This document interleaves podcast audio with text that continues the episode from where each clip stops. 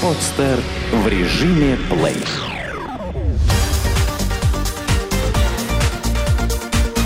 банк точка ру. Информационный дайджест. Как мошенники обещают подправить кредитную историю. Испорченная кредитная история в последнее время стала главной причиной, по которой заемщики не могут получить кредит. На этом строят свой бизнес многочисленные чистильщики, предлагая за небольшую плату убрать из истории негативные моменты. Методы у чистильщиков самые разные. Так, один предлагает за двадцать тысяч рублей временно избавиться от вашей кредитной истории, обещая, что вы отправитесь в банк чистым, как младенец.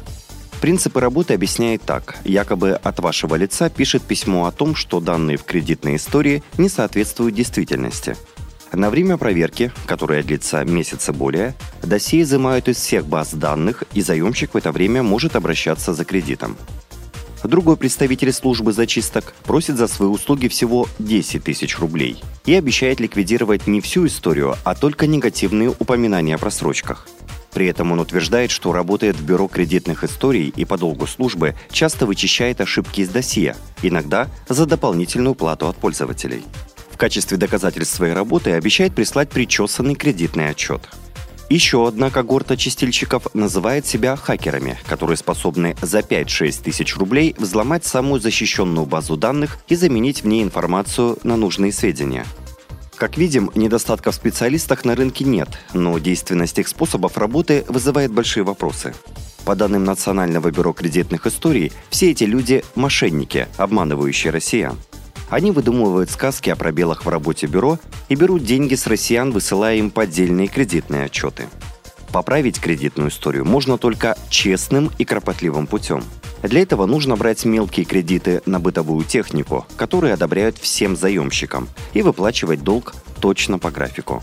Банки, увидев, что вы справляетесь, будут одобрять более крупные кредиты и в один прекрасный день даже перестанут обращать внимание на ваши прошлые просрочки.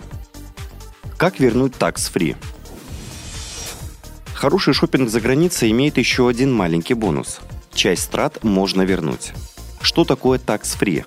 Как получить Tax-Free и кто не сможет этого сделать? Покупая товары за границей, вы оплачиваете местный налог на добавленную стоимость, эн дэ эс, который, по идее, должны платить только местные жители. А иностранцы, то есть мы с вами, имеем право вернуть себе эту пошлину. Вся эта система возврата налога и называется Tax-Free. Налог обычно возвращается при обратном пересечении границы и составляет от семи до двадцати процентов от стоимости покупки.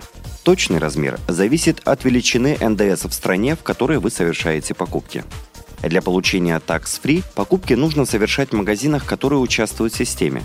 Обычно на дверях таких магазинов яркие наклейки с опознавательными знаками. Оплачивая товар на кассе, попросите продавца заполнить специальные документы, которые пригодятся при возврате налога. С собой обязательно нужно иметь загранпаспорт. Покидая страну пребывания, найдите в аэропорту окошко с надписью «Tax-Free». Здесь нужно предоставить все чеки, документы на покупки и получить на них специальную печать.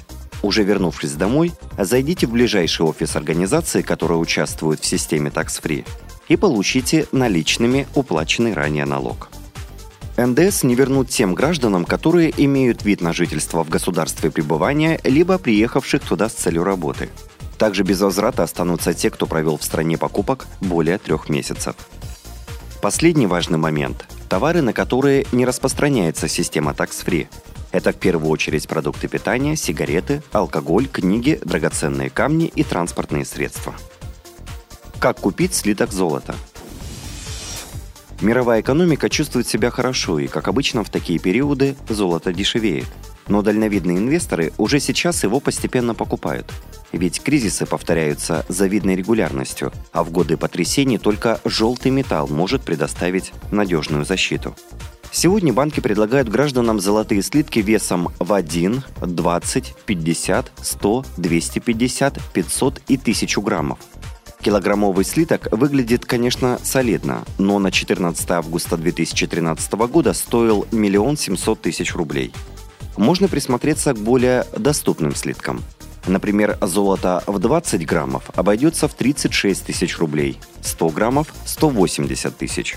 Слиток в четверть килограмма продается за четыреста сорок тысяч рублей. Цены в себя уже включают эн дэ эс, который, к сожалению, приходится уплачивать клиенту в случае, если он собирается унести слиток золота с собой. А вот если вы оставите слиток в сейфовой ячейке банка, то уплаты эн дэ эс можно избежать, сэкономив таким образом восемнадцать процентов. эн дэ эс не единственный минус покупки золотых слитков. Золото нужно где-то хранить. Дома не совсем безопасно, а в банке довольно затратно. Плюс благородный металл требует к себе бережного отношения. Любая царапина на слитке тут же отражается на его стоимости. На мировом рынке золото активно дорожало вплоть до две тысячи одиннадцатого года, достигнув своего пика в тысячу девятьсот двадцать один доллар за унцию. На рост цен повлияло лишение США высшего рейтинга и активные слухи о выходе Греции из Евросоюза и развале еврозоны. Сегодня эти страхи отступили на второй план. Европа постепенно выбирается из кризиса, экономика США чуть ли не каждый день радует инвесторов позитивными новостями. На этом фоне золото дешевеет. Сегодня унция торгуется на рынке по тысяче триста двадцать долларов. Эксперты прогнозируют, что чем лучше будет состояние глобальной экономики, тем дешевле будет золото. Тем не менее, кризисы повторяются всегда, и рано или поздно золото вновь рванет вверх, покорять новые ценовые вершины. Сделано на podster точка ру. Скачать другие выпуски подкаста вы можете на podster точка ру.